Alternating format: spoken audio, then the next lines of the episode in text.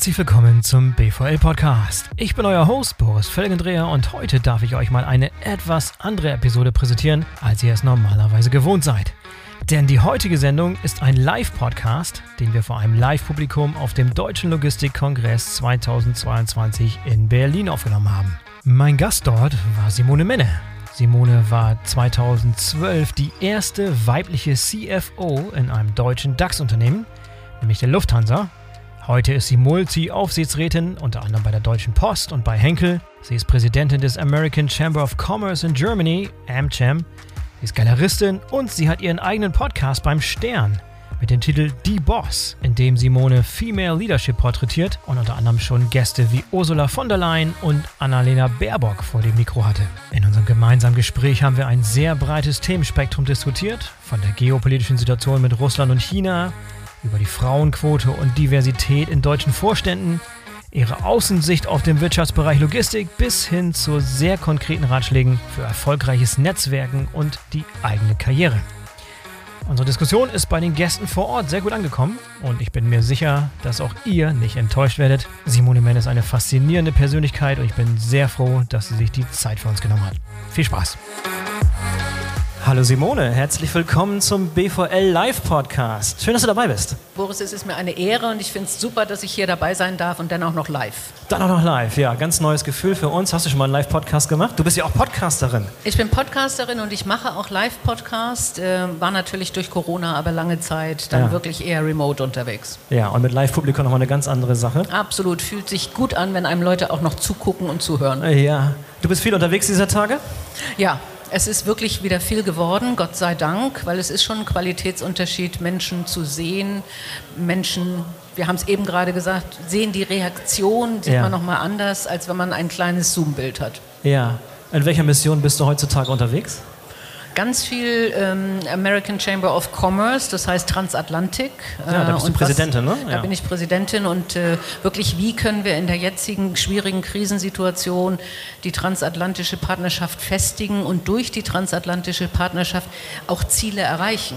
Ja, mhm. Also das, das ist mir ganz wichtig, äh, das Thema Nachhaltigkeit. Da bin ich auch morgens noch, äh, morgen noch mal unterwegs und ähm, ja, Digitalisierung. Diversität schwebt bei mir natürlich immer über allem. Ja klar, stimmt. Wer deinen Podcast kennt, die Boss, der weiß, worum es da geht. Da können wir gleich noch mal im Detail besprechen.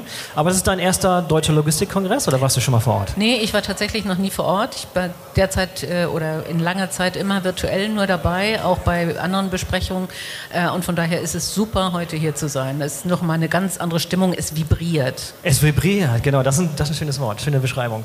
Äh, für Leute, die dich nicht kennen, also ich kenne dich ganz gut, ich habe natürlich recherchiert und viele Leute im Publikum kennen dich vielleicht auch, aber für die, die dich nicht kennen, wie beschreibst du dich selber, was du machst, was du gemacht hast? Ja, also ursprünglich war ich äh, CFO, also Finanzerin und das hört sich ja schrecklich langweilig an und deswegen habe ich den Job aufgegeben und mache jetzt alles. Äh, das heißt, ich habe eine Galerie, äh, ich bin Podcasterin, ich bin Präsidentin der MCHAM äh, und maßgeblich auch noch Aufsichtsratsmitglied, zum Beispiel bei der DHL und bei Henkel, aber auch bei zwei amerikanischen Firmen. Ja, du hast es eben so im, im, fast im Vorbeigehen erwähnt, dass du CFO warst, aber du warst die erste weibliche CFO in einem deutschen DAX-Unternehmen.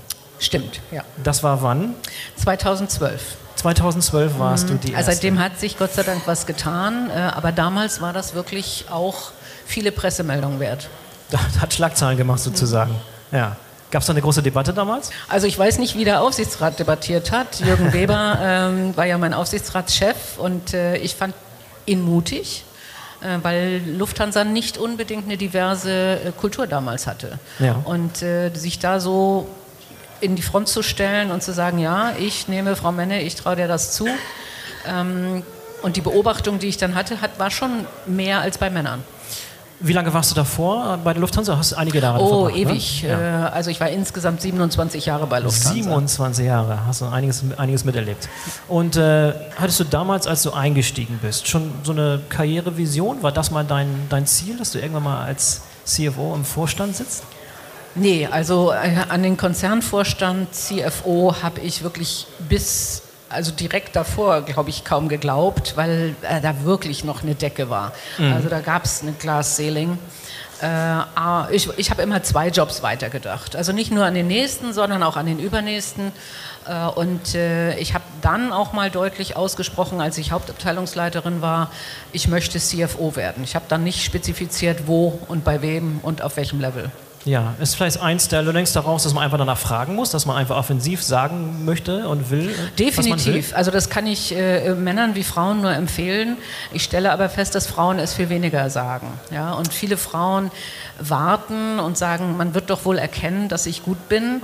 Ähm, viele junge Frauen sind deswegen am Anfang auch gegen die Quote, weil natürlich jede weiß und sagt, ich bin gut und man wird mich entdecken. Das passiert aber nicht. Und äh, wir leben in Stereotypen. Männer sind viel mehr erzogen zu sagen, das will ich, das will ich haben mhm. und sind natürlich auch in der deutschen Gesellschaft noch stärker unter Druck, Karriere machen. Ähm, und bei Frauen wird dann ja immer dieses Dilemma gemacht, ja, wie willst du denn Familie und Job kombinieren? Und deswegen müssen Frauen wirklich sagen, ich will das aber auch. Mhm. Du hast eben kurz erwähnt, dass sich seitdem, seitdem du die erste CFO in einem DAX-Unternehmen in Deutschland warst, einiges getan hat. Was hat sich denn konkret getan? Was sind denn so positive Entwicklungen, die man hervorheben kann? Naja, es, hat, es gibt Quotenregelungen inzwischen mhm. äh, und deswegen sind wir in Aufsichtsräten derzeit äh, kurz unter 40 Prozent ähm, bei, ähm, bei Damen, die dort äh, tätig sind. Äh, und bei Vorständen sind wir leider wieder ein bisschen zurückgegangen äh, durch die Erweiterung des DAX auf 40 ist der mhm. Prozentsatz ähm, ungefähr bei 14 Prozent. Es gab da gerade auch wieder einen Bericht äh, der sogenannten Albright Stiftung, die das regelmäßig misst die auch rote Umschläge verschickt für Firmen im, im DAX, MDAX und SDAX, die noch keine Frau haben. Die mhm. kriegen rote Umschläge und das sind immer noch ziemlich viele. Und äh, es ist einfach ein Fehler, als Firma nicht divers zu denken. Ja, jetzt sind Quoten nicht gerade unkontrovers. Kannst du Kritiker der Quote verstehen? Kannst du mit denen sympathisieren oder kannst, sagst du, nee, da kann ich überhaupt nicht, gar nicht nachvollziehen? Nee, kann ich nicht verstehen. Aber mhm. ich habe auch eine Zeit dazu gebraucht. Ähm, also Fakt ist, wir haben lange, lange, lange 100% Männer gehabt. Da gab es eine, eine Männerquote. Da war einfach durch Geburtsrecht klar, die Männer machen die Karriere. Äh, und es werden auch Männer ausgesucht. Und es äh, gab dieses sogenannte Thomas-Syndrom. Äh, also es gab mehr Thomasse im deutschen DAX als Frauen. Ja? und da mehr, Thomas, mehr, Thomas, mehr, mehr, mehr Männer, Männer mit Thomas dem Namen heißen. Thomas, als ja. es Frauen gab im gesamten DAX. Mhm. Ja, also, und äh, es ist immer noch so, dass das Bild sehr homogen ist. Also ähm, wir haben äh, momentan, glaube ich, äh, 80 Prozent, über 80 Prozent deutsche Männer, äh, die Ingenieur oder Betriebswirte sind. Und, äh, und da zu sagen, das müssen wir doch aufbrechen, damit wir andere Perspektiven gewinnen. Mhm. Das ist ja eine sehr homogene Perspektive für eine Firma. Und ich muss meine Mitarbeiter und auch meine Kunden verstehen und die sind nicht so homogen. Die sind international. 50 Prozent von Kaufentscheidungen werden von Frauen getroffen. Da wäre es ganz gut, wenn ich das mitdenke. Mhm. Und dazu hilft Diversität. Und dazu helfen derzeit Quoten. Ich hoffe, dass wir das irgendwann überwinden überwinden. Deutschland ist super schlecht. In den äh, USA haben wir 30 Prozent Frauen im Top-Management. Ja, wenn du mal über die verschiedenen Branchen schaust, gibt es Branchen, die dort wesentlich weiter sind und gibt es andere Branchen, die weiter zurückhängen? Wahrscheinlich, aber wie schätzt du das ein? Ja, es ist äh, gar nicht so offensichtlich. Es ist eher, ähm, welche Unternehmen zeichnen sich aus, weil dort auch das Top-Management das erkannt hat und dann dementsprechend versucht, Diversität zu fördern. Aber äh, was keine Überraschung ist, äh, Technik und leider auch Logistik ist da noch nicht so weit wie vielleicht eher die Dienstleistung oder auch die Pharma.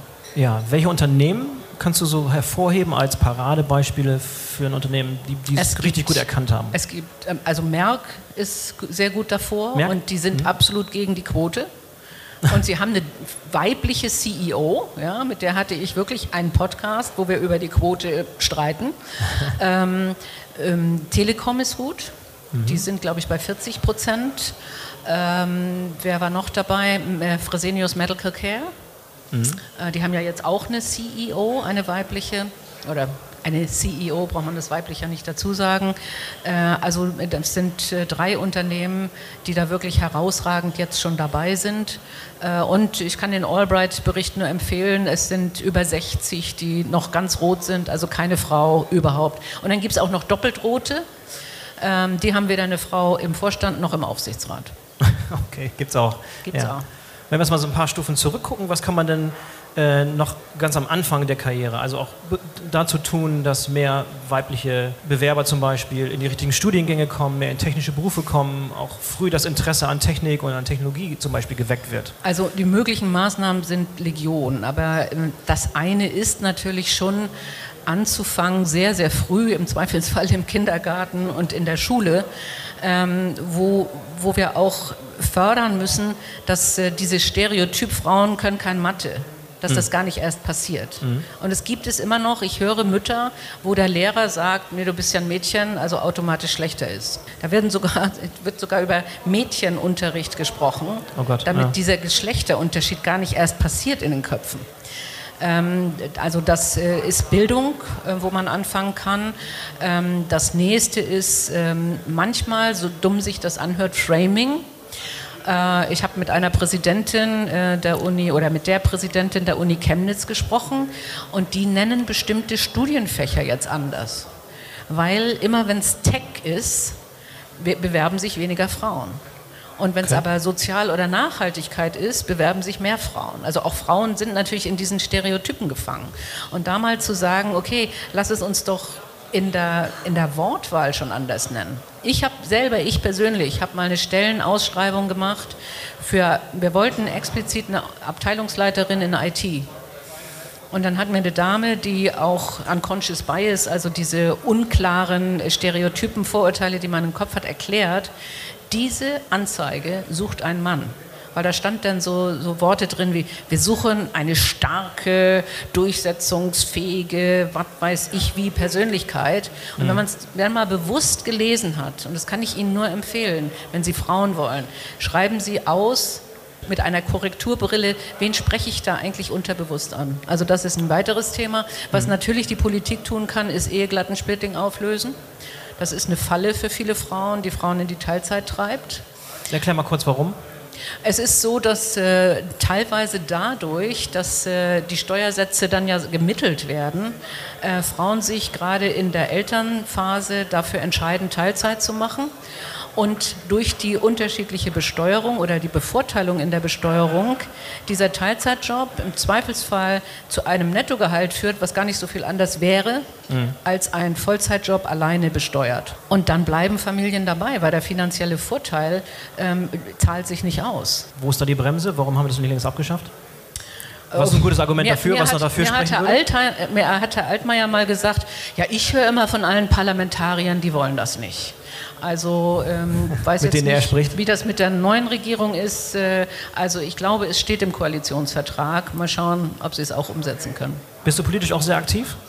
Nicht sehr aktiv, aber ich bin Mitglied der Grünen, was sicher für viele Leute ungewöhnlich ist, wenn man meinen Job hat. Also ich werde häufig darauf angesprochen, äh, wie vereinbart sich denn Mitglied der Grünen mit einem Aufsichtsratsmandat? Äh, das vereinbart sich sehr gut. Ja, natürlich. Aber solche Fragen gibt es? Solche Fragen gibt es. Und ja. es wird halt als selbstverständlich vorausgesetzt, dass Vorstände und Aufsichtsräte alle einer anderen Partei angehören. Ja. Aber, aber weitere Ambitionen hast du in der Politik nicht. Nein. Du bist Mitglied und äh, machst aber was? Bist du auch irgendwie auf Wahlveranstaltungen? Nein, sowas nein, machst du gar nein, nicht. Nein, ich mache manchmal äh, ein bisschen Sparringspartner beim Thema, äh, wie geht man mit Wirtschaftsthemen um äh, und sage auch den Grünen häufig ehrlich, ähm, ihr habt das noch nicht genug auf der Agenda. Äh, und auch an einigen Stellen, ähm, so funktioniert Wirtschaft halt nicht. Und wenn man dann zu idealistische Ziele hat, äh, dann wird die Wirtschaft einfach die Augen verdrehen und sagen, äh, das kriege ich aber so nicht hin. Das ist ein Idealbild. Lass uns pragmatisch und vernünftig denken. Mhm. Mal Themawechsel. Ähm Blick auf die Logistik. Wie viele Touchpoints hast du in deiner Karriere bisher mit der Logistik gehabt? Klar, du warst bei Lufthansa, natürlich im Finanzbereich, aber das ist natürlich auch Transport bist bei der Deutschen Post äh, im Aufsichtsrat, das sind schon mal offensichtliche, schon mal allerhand, offensichtliche Touchpoints. Aber wie, wie also, tief bist du drin und wie schaust du auf die Branche von außen? Ja, also äh, ich habe durch die Lufthansa-Zeit natürlich viel mitgekriegt, auch Lufthansa Cargo. Ne? Ja. Äh, und habe da auch die Volatilität festgestellt. Also die Cargo war immer entweder am Boden liegend oder total toll. Ähm, und äh, immer abwechselnd mit der Airline, Gott sei Dank. Ähm, und äh, durch die Post, ich bin jetzt bei der Post, glaube ich, im achten Jahr äh, im Aufsichtsrat, äh, sehe ich natürlich auch viel. Äh, und ich gerade jetzt das Thema Supply Chain ähm, höre ich natürlich in jedem Unternehmen, in dem ich sitze. Ja. Und, äh, und wie stellen wir uns auf? Ähm, Im Zweifelsfall kaufen wir uns eigene Schiffe oder kaufen wir uns eigene Flugzeuge, weil das ansonsten nicht funktioniert äh, diese Fragestellung bewegt schon Aufsichtsräte. Ne? Mhm. Also das heißt, jedes Unternehmen ist natürlich durch das Thema Logistik bewegt und betroffen, ganz egal in welcher Branche man ist. Welche Möglichkeiten hat man nicht als äh, Aufsichtsratmitglied tatsächlich äh, Druck auszuüben auf das Unternehmen und deine deine Agenda sozusagen in Bezug auf Diversität, in Bezug auf Nachhaltigkeit durchzusetzen? Was hast du für, für Hebel? Wie gehst du da vor? Also in Deutschland ist es so, dass der Aufsichtsrat keine operative Tätigkeit ausübt und auch nicht soll. Das mhm. steht explizit in der Aufgabenbeschreibung. Mhm. Ne, aber man kann die Strategie sehr stark mit, beein, äh, mit auf die Strategie einwirken. Dazu gibt es äh, zweitägige Sitzungen, wo wir wirklich im Detail die Strategie besprechen. Momentan eben auch das Thema Decoupling, was ist mit China? Mhm. Natürlich sind solche Großinvestitionen, also investieren wir jetzt irgendwie in China, immer Aufsichtsratsthema. Da kann man schon sehr stark diskutieren und Einfluss nehmen. Äh, ich bin regelmäßig auch beim Thema Frauenquote dabei und sage, wo ist denn da eigentlich die Zielsetzung und äh, welche Fortschritte macht er? Also äh, auf der Ebene kann man das tun. Ähm, bei den Amerikanern geht es weiter. Also dann sind es ja ein sogenanntes One-Tier-Board. Das heißt, wir haben nicht operative Direktoren und operative Direktoren. Da geht man auch schon mal tiefer ins operative Geschäft äh, und, und bespricht auch, äh, ich war jetzt gerade, ich bin gerade aus Chicago gekommen, wie läuft es bei Russell Reynolds in Chicago? Also da, da ist man tiefer drin und wird auch mehr als Sparringspartner begriffen, als Berater, ähm, als in Deutschland, wo man eher als Aufsichtsorgan, als Kontrolleur wahrgenommen wird. Ja, jetzt bist du hast du gerade erwähnt, auch Präsidentin vom AmCham. Färbt das in gewisser Weise deine Sicht in Bezug auf die Frage USA versus China? Wahrscheinlich schon, ne? Ja, begrenzt. Ähm, also es ist schon so, dass man, also alle unsere Mitglieder, wir haben deutsche Mitglieder und amerikanische Mitglieder.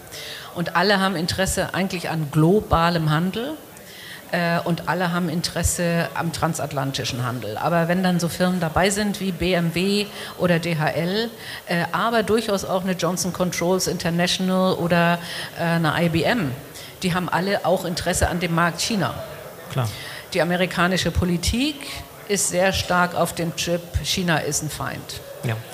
Und äh, jetzt gab es ja kürzlich auch den sogenannten Inflation Reduction Act, wo gute Sachen drin sind, nämlich wir wollen Nachhaltigkeit fördern, wo aber auch drin steht, 80 Prozent der Batterien, die in Elektroautos sind, müssen aus den USA kommen. Mhm. Wo es auch durchaus Exportschwierigkeiten geben kann, auch für europäische Hersteller oder auch beim Thema Wasserstoff. Und da versuche ich als MCHAM-Präsidentin natürlich zu sagen, ey, stopp, was ihr da gerade macht in den USA, geht in Richtung Protektionismus. Und das können wir als Unternehmer nicht gut finden. Auch nicht als MCHAM-Präsidentin. Okay, du siehst also, du hast einen gewissen Einfluss auch auf die US-Regierung und was die dort machen in deiner also, Rolle? Ich hatte noch keinen Termin bei Herrn Biden und auch nicht bei Kamala noch. Harris, den hätte ich gerne gehabt. Ähm, aber ja, ich äh, sehe sogenannte Understate Secretary, das sind äh, sowas wie Staatssekretäre hier. Ich sehe auch die Staatssekretäre hier äh, in, äh, in Deutschland. Wir haben auch Gespräche mit, mit Herrn Habeck und Frau Baerbock schon gehabt, wo wir zumindest erklären können, wie die Sicht von Unternehmen ist ähm, und äh, ob das dann Einfluss nimmt auf Entscheidungen. Das muss man den Politikern überlassen, die vieles abwägen müssen. Äh, aber wir werden zumindest gehört und das ist auch sehr, sehr wichtig.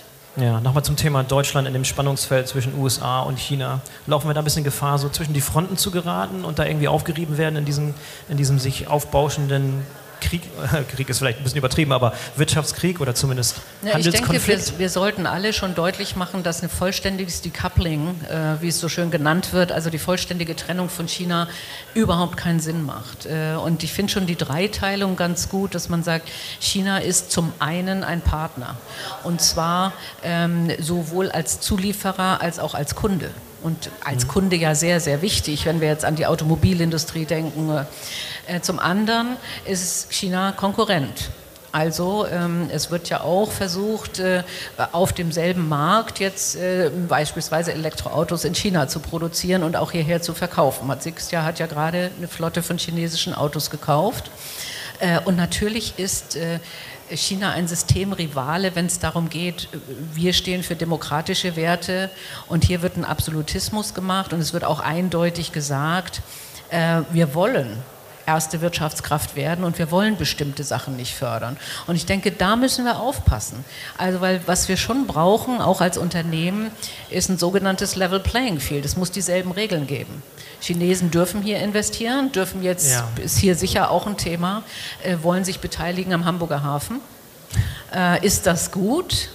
Oder sollen wir sagen, nee, an bestimmten Stellen müssen wir jetzt mal aufpassen, weil da wollen wir vielleicht nicht so viel abgeben und keine Einflussnahme haben. Und gleichzeitig sagt China äh, immer wieder, äh, wir wollen, dass Taiwan dazugehört und wir schließen auch militärische Aktionen nicht aus. Und ich kann nur jedem empfehlen, mitzuplotten, was ist das Risiko, wenn es in vier Jahren, also 2030 bis 2030 wurde ausgesprochen, möchten wir das Ziel erreichen.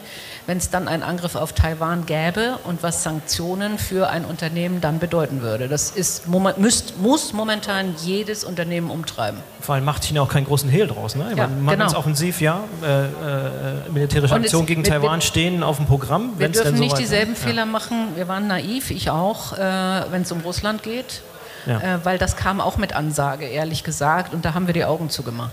Ja. Warst du denn jemals so eine Vertreterin dieses Ansatzes Wandel durch Handel? Bin ich immer noch. Ja. Ich glaube, auch in Bezug auf China? Ja, ich glaube, eben, gerade für Unternehmen. Äh, viele hier kennen garantiert Unternehmen in China oder Kunden in China, wo man sagt, okay, wenn wir mit denen reden, dann können wir zumindest was bewegen. Wenn wir nicht mehr reden, ist das eine Riesengefahr. So, und Handel führt dazu, dass man redet. Ähm, es ist aber nicht so, dass es sich automatisch dann zum Guten wendet. Es ist ein Element. Ja. Aber es äh, wird trotzdem nicht dazu führen, dass man bestimmte Regime dann völlig umdrehen könnte. Also, aber ich würde nie sagen, aufhören, ich bin absolut für globalen Handel. Ja, ja, vielleicht haben sich auch einige auch das ein bisschen schön geredet in Bezug auf die Geschäfte laufen wunderbar und wenn man das dann zusätzlich noch als Wandel durch Handel verkaufen kann, umso besser. Na, Deutschland hat ja was massiv profitiert. Ja, ja, Wir klar. hatten extrem niedrige Energiekosten. Ja. Äh, und äh, hatten dadurch Marktvorteile und haben ansonsten gesagt, wir wollen Globalisierung und wir wollen als Exportweltmeister immer weitermachen. Mhm. und wir haben das Thema Abhängigkeit nie bewertet, in keinem Unternehmen. Und haben mhm. immer gesagt, auch wie schön, dass wir so günstig an Energie kommen. Und das müssen wir in Zukunft, glaube ich, mitplotten. Wo sind unsere Abhängigkeiten? Und das müsste auch in eine Unternehmensbewertung einfließen, auch von Investoren, die dann sagen, ey Mann, wenn ich alle meine Eier in einen Korb lege oder wenn ich so abhängig bin von einem bestimmten Land, sei es als Lieferant oder als Absatzmarkt, dann ist das gefährlich für mich als Investor und dann würde ich der Unternehmensleitung sagen, ich sehe hier, ihr müsst euch diversifizieren und ihr müsst resilienter werden.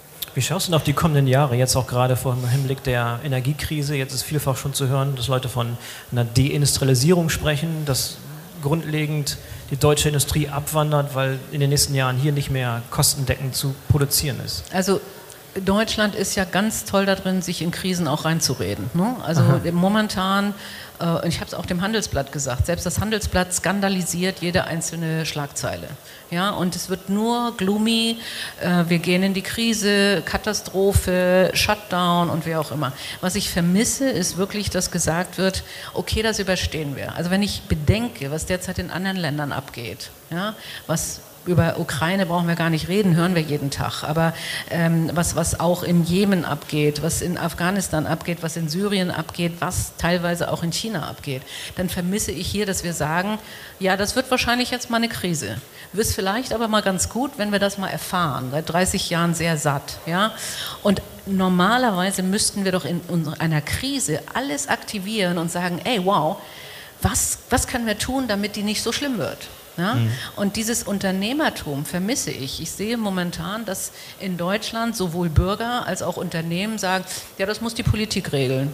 Wie kann es sein? Also es ist Krieg, wir haben eine Pandemie, wir haben eine Klimakatastrophe, aber es muss mir eigentlich so gut gehen wie vorher und da soll sich mal die Politik drum kümmern. Das wird nicht funktionieren. Wir werden vermutlich zwei, drei harte Jahre haben. Industriekosten werden hoch bleiben. Und ich kann nur sagen, ich möchte nicht unbedingt, dass die einfache Entscheidung ist, auch dann gehen wir mal woanders hin, wo ich erstmal billig Energie kriege, weil das ist im Zweifelsfall nicht nachhaltig, sondern wie kann ich denn daran arbeiten, dass ich weniger Energie brauche, dass ich andere Technologien erfinde ähm, und wie, wie nutze ich die, die neuen Technologien oder wie erfinde ich neue Sachen, damit ich dann wieder wettbewerbsfähig bin. Mhm. Das, das muss der Spirit sein, in den wir kommen. Mhm. Du sprachst gerade von den traditionellen Medien, Handelsblatt und so weiter, die negativ am Start sind. Aber der ganze Bereich Social Media ist ja nochmal so eine Spirale nach unten, wo es nur noch um Panikmache und nur noch um Effekthascherei und Appeal so zu diesem Basic Instinct sozusagen geht. Ja, das ist eben der Punkt. Also ähm, alle wollen Klicks oder Auflage. Ja. Ne? Und, äh, und wir Menschen sind leider so gestrickt, dass schlechte Nachrichten offensichtlich zu Klicks und Auflagen führen. Ähm, das finde ich aber das Schöne am Podcast-Format. Ein Podcast-Format ist etwas, und das ist ja auch eine Erfolgsstory, wo man länger reden kann und wo man differenziert redet. Und mhm. wo es offensichtlich viele Leute gibt, die auch zuhören und die auch tatsächlich sagen, ey, das interessiert mich, ich möchte da tiefer einsteigen. Und äh, ich glaube, wir müssen uns, sollten uns nicht davon irritieren lassen, dass bestimmte Zeitungen oder auch bestimmte Social Media sich da in eine Negativblase reinreden. Ich glaube fest an die schweigende Mehrheit, die letztendlich sagt, nee, ehrlich gesagt, wir sehen es anders und wir wollen auch was anderes. Mhm. Wie sieht denn dein eigenes Social Media Konsumverhalten aus? Hast du das irgendwie angepasst? Äh, bist du zufrieden mit dem mit der Art und Weise, wie du mit sozialen Medien umgehst? Hast du da einen Plan oder? Ja, ich glaube, also ich bin, ich würde sagen, äh, ich bin nicht abhängig. Ähm, was, was momentan sehr schwierig ist, ist, dass man über alle möglichen Kanäle auch Nachrichten kriegt, persönliche Nachrichten, die ich gar nicht mehr managen kann. Also da bin ich wirklich sehr, sehr altmodisch und äh, kommuniziere über E-Mail. Äh, aber dann gibt es ganz viele Leute, die schreiben mir dann über LinkedIn und es gibt Leute, die schreiben mir über Instagram. Und äh, also ich versuche Instagram nur für die Galerie zu nutzen, weil mhm. da helfen Bilder. Ja, ähm, ich nehme mir viel Informationen aus Twitter. Da gucke ich aber ehrlich gesagt drauf, wenn ich jetzt in der Bahn sitze oder eben gerade auf dem kurzen Weg, was läuft eigentlich, weil man viele Nachrichten in den deutschen Nachrichten nicht mehr kriegt. Also Pakistan kam in den Nachrichtensendungen kaum vor. Mhm. Ja, nach so einer Flut, nach einem Land, was zu ein Drittel unter Wasser steht, so ein großes Land, so ein bedeutendes Land, und es wird kaum erwähnt. Sowas, geworden, sowas ja. nehme ich ja. gerne dann mhm. aus Twitter mit. Äh, ich habe keinen Fernseher ähm, und ich merke, dass es mir gut tut, dass ich nicht immer alle diese Bilder sehe, weil Bilder machen einen emotional viel fertiger, als einen Text zu lesen. Mhm. Liest du eine gedruckte Tageszeitung? Ich lese hm, kaum noch gedruckt, äh, aber digital, äh, außer manchmal sonntags, wenn ich den Luxus habe, dann kaufe ich mir eine Frankfurter Sonntagszeitung und eine Welt am Sonntag. Mhm. Hast du denn so, so einen Drang oder so einen Bedarf, äh, immer on top zu bleiben, also immer informiert zu bleiben? Ja, das muss, muss ich muss auch. dein Job ja, ja, ja erfordert das, dein Job das wäre auch, ne? fatal, wenn ich das nicht bin. Also ja. ich lese auch jeden Tag digital das Handelsblatt. Mhm. Ähm, also, und es ist ganz, ganz wichtig, äh, das merke ich in allen Diskussionen, äh, dass ich da wirklich äh, auf dem Laufenden bin. Ähm, das wäre fatal. Dann bin ich ja als Gesprächspartner nicht mehr ernst zu nehmen, wenn ich nicht wüsste, was zum Beispiel jetzt gerade in Amerika äh, verabschiedet wurde. Äh, da wurde zum Beispiel gerade ein Security Paper verabschiedet, durchaus lesenswert. Ähm, aber äh, auch was in der deutschen äh, äh, Gesetzgebung passiert und natürlich auch ein bisschen was drumherum passiert. Ja, nutzt du die sozialen Medien dann auch, um deine eigene Marke aufzubauen? Das ist ja immer dieses Personal Branding, ganz, ganz wichtig. Auch eine Person, die im öffentlichen Leben steht wie du.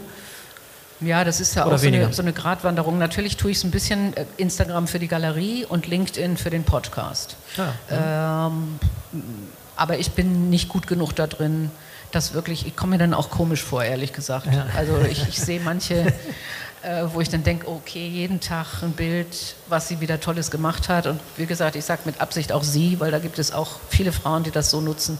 Da käme ich mir komisch vor. Ja. Was hast du denn für Ratschläge für die jüngere Generation, die eigentlich mit den sozialen Medien aufgewachsen ist, die noch viel stärker diese, diese Tools nutzen?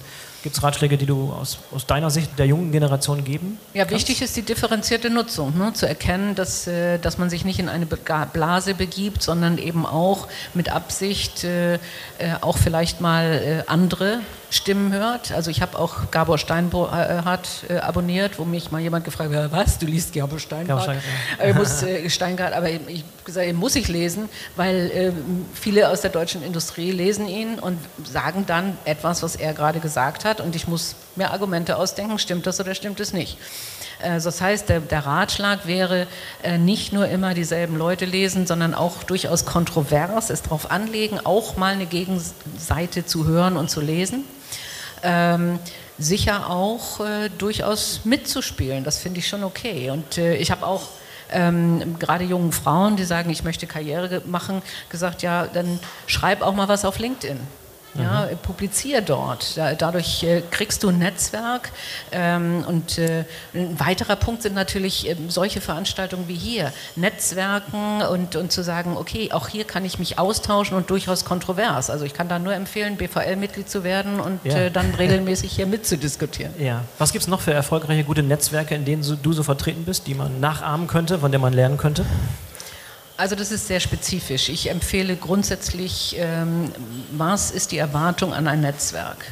Ähm, was ich bei Frauen sage ist, bitte begebt euch nicht in ein Netzwerk, wo Frauen sich gegenseitig als Opfer darstellen. Ja? Also äh, äh, ganz böse, aber äh, Prosecco trinken und sagen, mein Chef ist böse und deswegen mache ich keine Karriere. Das ist das schlimmste Frauennetzwerk, was es gibt. Wenn Sie in so einem sind, treten Sie aus. ähm, Netzwerke können auch durchaus divers sein. Also ne, das sind sie auch häufig in Unternehmen äh, oder, oder Alumni-Netzwerke, wo ich auch sektorübergreifend was mitkriege. Mhm. Es tut auch da gut zu sagen, äh, ich möchte in einem Netzwerk sein, wo ich auch andere Industrien vielleicht höre, andere Sektoren, ähm, weil das gerade passiert, auch beim Thema Digitalisierung. Wie kann ich Transfer machen von der einen Industrie in meine vielleicht? Ja? Mhm. Also wirklich explizit zu sagen, was wäre mein, der Mehrwert von dem Netzwerk, in dem ich drin bin und dann zu suchen, welche kann es sein. Und interessanterweise, das habe ich auch schon mal empfohlen, das mag auch mal ein Kuratorium in einem Museum sein. Mhm. Weil da sind häufig durchaus manchmal ziemlich reiche Menschen, ja. äh, aber auch Menschen, die viel kennen. Äh, und man kann sich da auf einer Ebene erstmal über die Kunst annähern und dann kriegt man andere Sachen mit und kommt vielleicht auch da auf andere Ideen. Mhm. Also da würde ich kein Pauschalurteil abgeben, sondern das muss jede und jeder für sich entscheiden, was erwarte ich von diesem Netzwerk und dann suche ich. Mhm. Netzwerken Frauen anders als Männer oder gibt es da keinen Unterschied? Das, das weiß ich nicht, ich bin ja kein Mann. okay, aber was du so beobachtest, man beobachtet ja so, wie, wie Männer netzwerken. Ähm, also es ist natürlich so, dass äh, wenn wir an alte Netzwerke denken, so Deutschland AG oder so, es einfach selbstverständlich war, dass äh, auch Aufsichtsräte sich gegenseitig beaufsichtigt haben und dann am Ende mhm. eigentlich Kumpel waren und vielleicht nicht mehr den Abstand hatten mhm. äh, und, äh, und so auch Karrieren entstanden sind. Ne? Und das ist für viele Männer ganz selbstverständlich oder auch selbstverständlich gewesen. Äh, und das ist Frauen eher peinlich. Also viele Frauen, auch die in Frauennetzwerken sind, sagen, aus meinem Frauennetzwerk habe ich noch nie einen Auftrag gekriegt. Mhm. Weil die sagen, oh nee, das ist vielleicht non-compliant, okay. ich will keine Vetternwirtschaft, Cousinenwirtschaft betreiben. Da haben die Männer weniger Bedenken. Ja. Ja, okay. weil, das, weil es früher gang und gäbe war. Also ich will ah. das ja auch gar nicht gut oder schlecht. Es war früher gang und gäbe. Ähm, es gab Bergsteigerseilschaften, die sich dann gegenseitig ja. bedient haben. Das steht ja auch in der Zeitung. Äh, und, äh, und das findet mit Männern mehr statt, weil es einfach eine ganz andere Selbstverständlichkeit ist. Und wenn ich in einem Männernetzwerk bin und alle machen es mir vor, dann wäre ich ja sogar der Dumme, wenn ich es nicht mache. Mhm. Wie stehst du zum Thema Mentorship? Ist das was, was du auch aktiv betreibst? Ist das ein gutes Beispiel, um Karrieren zu fördern und Nachwuchs? Also ist es ganz sicher gut, äh, einen Mentor oder eine Mentorin als Sparringspartner zu haben. Ich selber hatte keine Mentorin oder Mentor, bis ich Vorständin wurde. Und dann hat, äh, ehrlich gesagt, äh, da war dann Herr Weber vielleicht doch ein bisschen mit kalten Füßen, hat gesagt, aber für die Anfangsphase nehmen Sie sich am besten eine Coach. Ne? Also das, das war schon so. Ähm, und das hat mir auch geholfen, weil man einfach äh, außerhalb der Firma mit einer Mentorin oder einem Mentor nochmal andere Themen besprechen kann. Auch zum Beispiel Schwierigkeiten mit dem Chef. Mhm. Oder wenn man äh, als Vorständin Probleme mit dem Gremium hat. Ja, mhm. Denn das kann man ja nicht, mit wem soll ich das besprechen? Also nicht mit dem Aufsichtsratsvorsitzenden und sicher auch nicht mit den Kollegen. Äh, also da helfen Mentoren. Ich bin Mentorin regelmäßig für, für junge Frauen, die entweder gerade in der Anfangsphase des Berufsweges sind oder im Studium. Und da stelle ich fest, dass viel mehr junge Frauen heutzutage durchaus jetzt schon sagen, ich will Vorständin werden. Das finde ich sehr erfrischend. Ja. Und wie, wie, gehst du da vor? Wie machst du diese Auswahl? Kommen Leute auf dich zu oder ist das ein geregelter Prozess, den du dadurch nee, läufst? Nee, es, kommen, es, kommen, es kommen äh, häufig äh, Damen auf mich zu, mhm. ähm, manchmal auch die Väter. Äh, also das hatte ich auch schon. Äh, mhm. Einfach auf so einer Veranstaltung, ey, meine Tochter wäre ganz gut. Äh, das finde ich dann auch ganz nett. Mhm. Also es ist äh, sehr situativ und manchmal muss ich dann auch eigentlich abwinken, weil ich sage, momentan habe ich gar nicht die Kapazität. Was sind denn so, wenn du zurückblickst auf deine sehr, sehr erfolgreiche Karriere in der deutschen Wirtschaft, was sind da so deine, deine Erfolgskriterien gewesen? Was, was waren so die Kerneigenschaften, die dich nach vorne gebracht haben? Meine eigenen Eigenschaften? Ja, die man vielleicht sich selber als Skills aneignen kann, vertiefen kann, verbessern kann. Na gut, ich habe ich hab die Gnade, äh, dass ich super selbstbewusst bin und das äh, habe ich sozusagen durchs Elternhaus mitgekriegt.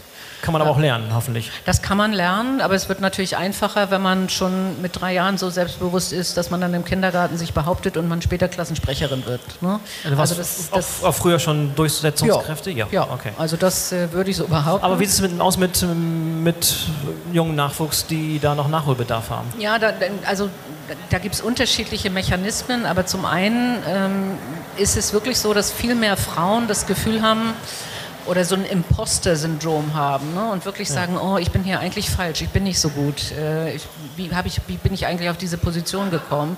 Und das zu überwinden und zu sagen, du bist so gut, da helfen Mentoren und da helfen auch gute Freundinnen ja? Mhm. oder auch der Partner. Da muss man, also Selbstbewusstsein ist eine Wahnsinnsvoraussetzung. Bei mir war eine gute Voraussetzung auch Risiko nehmen. Also ich habe äh, zwei, drei Jobs angenommen, wo viele Männer abgewinkt haben. Ja. Also unter anderem bin ich CFO geworden, also Finanzchefin von British Midland. Da hat mein damaliger Chef, der Finanzvorstand der Lufthansa Technik, gesagt, das wird sie nicht tun, das ist ein Dynamitfass. War es auch, äh, war auch durchaus riskant, also äh, hätte sein können, dass ich dann später gar nicht mehr bei Lufthansa gewesen wäre. Hat aber Spaß gemacht, weil ich Einfluss hatte. Mhm. Und man kriegt gerade auf Jobs, die Krisenjobs sind, eigentlich mehr Einfluss als auf 0815-Jobs. Das war der zweite Punkt, also Selbstbewusstsein und Risikobereitschaft. War deine Karriere eigentlich relativ geradlinig? Ging es immer so schrittweise bergauf oder gab es auch signifikante Rückschläge, die du erlitten hast? Ja, die Handbewegung, die gerade lief, die hören die Podcast-Hörer äh, gerade nicht. Also mache ich sie mal vor. Die ging mit der Hand steil bergab. Und ich würde sagen, ja, das hatte ich. Ähm, also ich hatte erst einmal, äh, da war ich Geschäftsführerin äh, bei einer Tochterfirma der Lufthansa. Ich war die erste weibliche Geschäftsführerin und auch die jüngste. Wieder mal die erste weibliche äh, ja. irgendwas? Ja. Und äh, da äh, habe ich allerdings auch ein IT-Projekt verantwortet, was genauso lief, wie damals IT-Projekte liefen. Nämlich es wurde, es hat viel zu lange gedauert und war viel zu teuer. Und da hat damals dann der Aufsichtsrat dieser GmbH gesagt, Frau Menne, ähm, wir, wir geben Ihnen einen anderen Job, und zwar einen auf der Ebene darunter.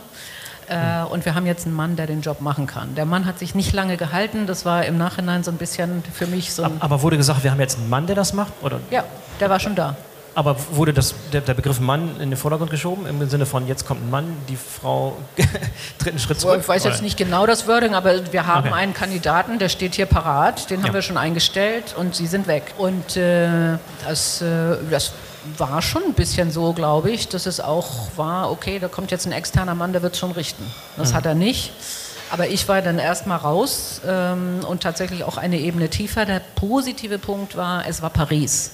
Das war dann so ein bisschen das, was, was mich versöhnen konnte. Mhm. Gab es so Phasen in deinem Leben, in deiner Karriere, wo du dich neu erfinden musstest? Oder war es mehr oder weniger auch da relativ geradlinig, so der, der, der Weg war sozusagen fast vorbeschrieben oder gab es signifikante Richtungsänderungen? Nee, das glaube ich eher nicht. Also vom mhm. Typus her, also weil ich ja auch so lange bei Lufthansa war, mhm. äh, bin ich als Typus her, glaube ich, sehr gleich geblieben. Also ich habe mich jetzt nicht neu erfunden und habe gesagt, ich bin jetzt irgendwie anders. Äh, und, und stelle mich anders auf, personal, äh, persönlich oder auch, auch karrieremäßig. Da würde ich sagen, das war geradlinig. Mhm. Würdest du das heute noch Leuten empfehlen, 27 Jahre in einem Unternehmen zu bleiben? Oder ist das inzwischen vielleicht überholt und würde man jemandem Ratschlag geben, eher mal zu wechseln, eine andere Perspektive? Also das kommt drauf an. Ich meine, viele Großkonzerne ähm, haben ja die Chance, dass man alle, und das war bei mir der Fall, alle drei bis fünf Jahre einen neuen Karriereschritt macht, aber in einem völlig anderen Umfeld. Ja, mhm. ich war, ich war mhm. bei der Airline, ich war bei der Technik, ähm, ich war bei der British Midland, ähm, ich habe einen Servicebereich verantwortet. Äh, das waren völlig andere Geschäftsfelder, ähm, völlig andere Prozesse, immer im weitesten Sinne Finanzen, aber trotzdem andere Geschäftsmodelle und das kann man in bestimmten Unternehmen, kann man das. Und dann kann man das, glaube ich, auch vertreten, dass man 27 Jahre in einem Unternehmen bleibt. Ähm, wenn das Unternehmen klein und mittelständisch ist, wird es eher schwierig, wenn man Karriere machen will. Dann muss man, glaube mhm. ich, heutzutage wechseln und auch zeigen, dass man andere Sachen kann und will. Ja.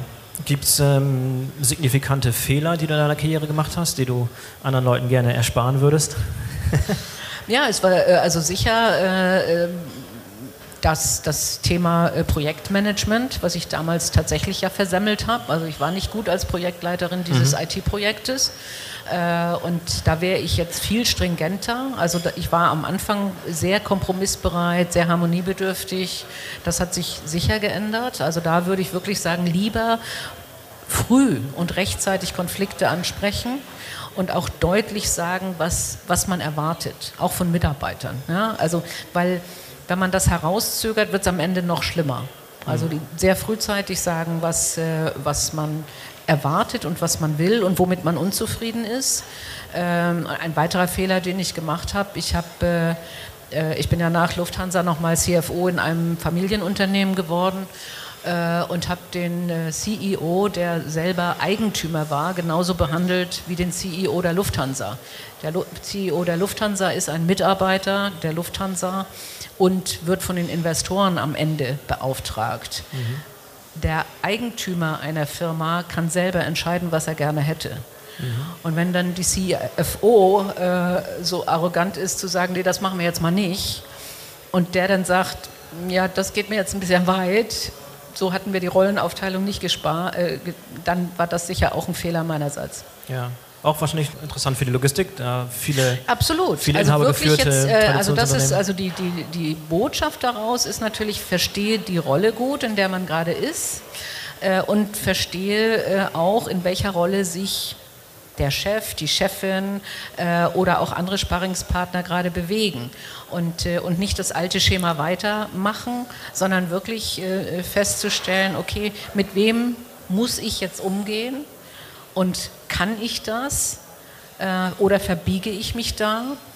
Aber das alleine zu erkennen, in welcher Rolle bin ich jetzt und wenn die Rolle geändert ist, muss man sein Verhalten auch entsprechend anpassen. Mhm. Und das hatte ich zu wenig getan damals. Mhm. Gibt es denn bedeutende Unterschiede in der Art und Weise, wie man Karriere macht in einem Konzern, so wie du viele erlebt hast, im Vergleich zum deutschen Mittelständler zum Beispiel? Ja, ich glaube schon. Ähm, also äh, der positive Punkt äh, im Mittelstand ist, man, man versteht das Gesamtkonstrukt besser. Äh, in Großkonzernen ist man ja häufig dann wirklich eher in einem Teilbereich, wo man sich dann die Frage stellt, was hat der Vorstand da gerade entschieden? Der Vorstand weiß aber viel mehr. Ja, und man selber sieht die Komplexität nicht. Das ist aber im Mittelstand einfacher, das Gesamtkonstrukt zu verstehen. Äh, häufig auch die Einflussnahme einfacher, weil man mit weniger Hierarchieebenen dann vielleicht auch schon einen anderen Impact hat. Ähm, es äh, ist aber auch manchmal natürlich viel starrer. Also, dass wirklich dann durch, durch die Führungsebene die Kultur gesetzt wird und auch die Frage, wie innovativ wollen wir sein. Das mhm. kann positiv und negativ sein. Mhm. Ja, ähm, ein, ein Großkonzern kann heute nicht mehr sagen, wir brauchen nicht ganz viel Innovation oder Digitalisierung. Mhm. Äh, und äh, also das, das sind sicher die Unterschiede. Und äh, deswegen sollte man sich beim Mittelstand sehr gut angucken, in welches Feld begebe ich mich da, hm. auch kulturell. Du hast eben beschrieben, wie viele verschiedene Ämter du noch bekleidest und was du alles so auf der Uhr hast, was du alles so machst. Wenn du dann irgendwann mal doch entscheidest, dich ein bisschen weiter zurückzuziehen, was willst du dann erreicht haben? Hast du so ein, so ein großes Ziel, auf das du hinarbeitest? Oh Gott, ich habe mal gesagt, weise alte Frau zu werden. Ne? Und das, ja. äh, das fände ich ganz schön. Also, also ähm, weise bist du jetzt schon. ob ich weise bin, ich weiß nicht, ob ich wirklich schon weise bin. Ich glaube, da habe ich noch viel zu lernen. Äh, und sicher schon dann auch nochmal zu sagen, also ich, der Plan ist schon ein bisschen weniger das Thema äh, Industrie und Aufsichtsrat und ein bisschen mehr Galerie. Ah, ja. ich denke, ich kann auch mit 85 noch Galerie. Äh, ich halte es aber für überhaupt nicht gut, wenn Menschen, die zu alt sind und zu lange aus dem operativen Geschäft sind, immer noch mitspielen Aha. in Aufsichtsratthemen. Galerie ist klasse. Ich habe hab irgendwo so einen Film im Internet vorhin gesehen. Die Galerie ist in deinem Haus? Ist ja. das richtig? Okay. Ja. Also unten Galerie kann man auch besuchen? die kann man Galerie? besuchen, die kann man besuchen. Du? Äh, also sonnabends vormittags ist sie offen. Äh, ich mache auch Lesungen. Äh, ich hatte neulich eine Aktion mit dem BUND. Äh, und ja, deswegen, ich kann auch mit 85 noch tatsächlich einfach runterfahren. Mit dem Fahrstuhl da ist ein Aufzug und dann gehe ich in die Galerie schön. und dann führe ich die Leute rum und freue mich über die Kunst. Hervorragend. Ihr habt es hier gehört. Ähm, samstags, morgens, sagst du? Oder? Der Nachteil ist, sie ist in Kiel. In, also in Kiel, nach Kiel, Kiel kommt keiner so automatisch. Ne? Das, äh, jeder, dem ich sage, auch wenn Sie mal in Kiel sind, kommen Sie doch mal vorbei. Kommt selten vor. Guckt mich an, lächelt mitleidig und sagt, Kiel ist so gar nicht auf meiner Reiseroute.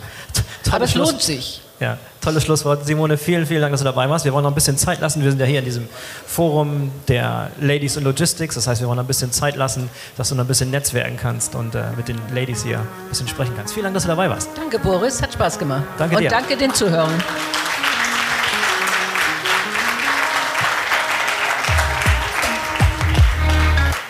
So, das war der BVL-Podcast mit Simone Menne. Ich hoffe, euch hat es gefallen und ihr seid in der kommenden Woche wieder dabei. Denkt dran, den BVL-Podcast zu abonnieren, damit ihr keine der kommenden Folgen verpasst. In diesem Sinne, bis zum nächsten Mal, euer Boris Felgendreher.